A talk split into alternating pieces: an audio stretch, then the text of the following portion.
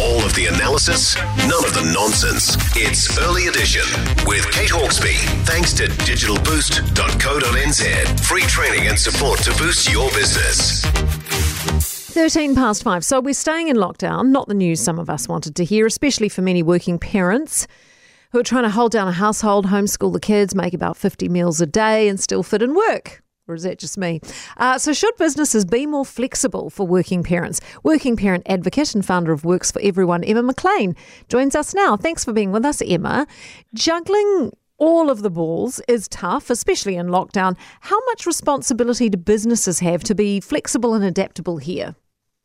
Hi, well, good morning, Kate. Um, well, you know, I think um, I, I think they have a lot of responsibility because when you think about it, they wouldn't expect us to turn up to work with our three children under five, yet they're expecting us to work just like we don't have them when we're at home.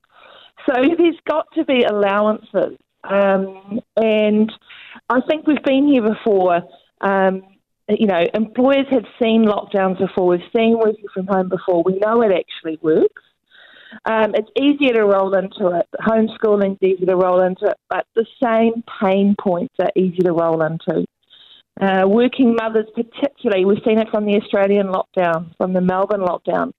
They're stretched to breaking point. They're working until midnight to make things work. So I think it's about regularly checking in with your people to make sure they're okay. And also communication both ways, I guess, letting employers know, look, this is how much I'm going to be capable of, uh, and putting boundaries around it, maybe? Totally. This is what's possible, this is not. You know, it's not a statement on your worth. You know, it's a statement on the current situation. Yeah. Um, you know, when you've got an 18 month old standing outside the closet you're set up in, banging on the door wanting mummy, that's a hard situation. Well, it is tricky, isn't it? When you're juggling the priorities, you know, you've got a Zoom meeting versus maybe an upset child versus a teenager needing help with online learning. I mean, how do we prioritise it all?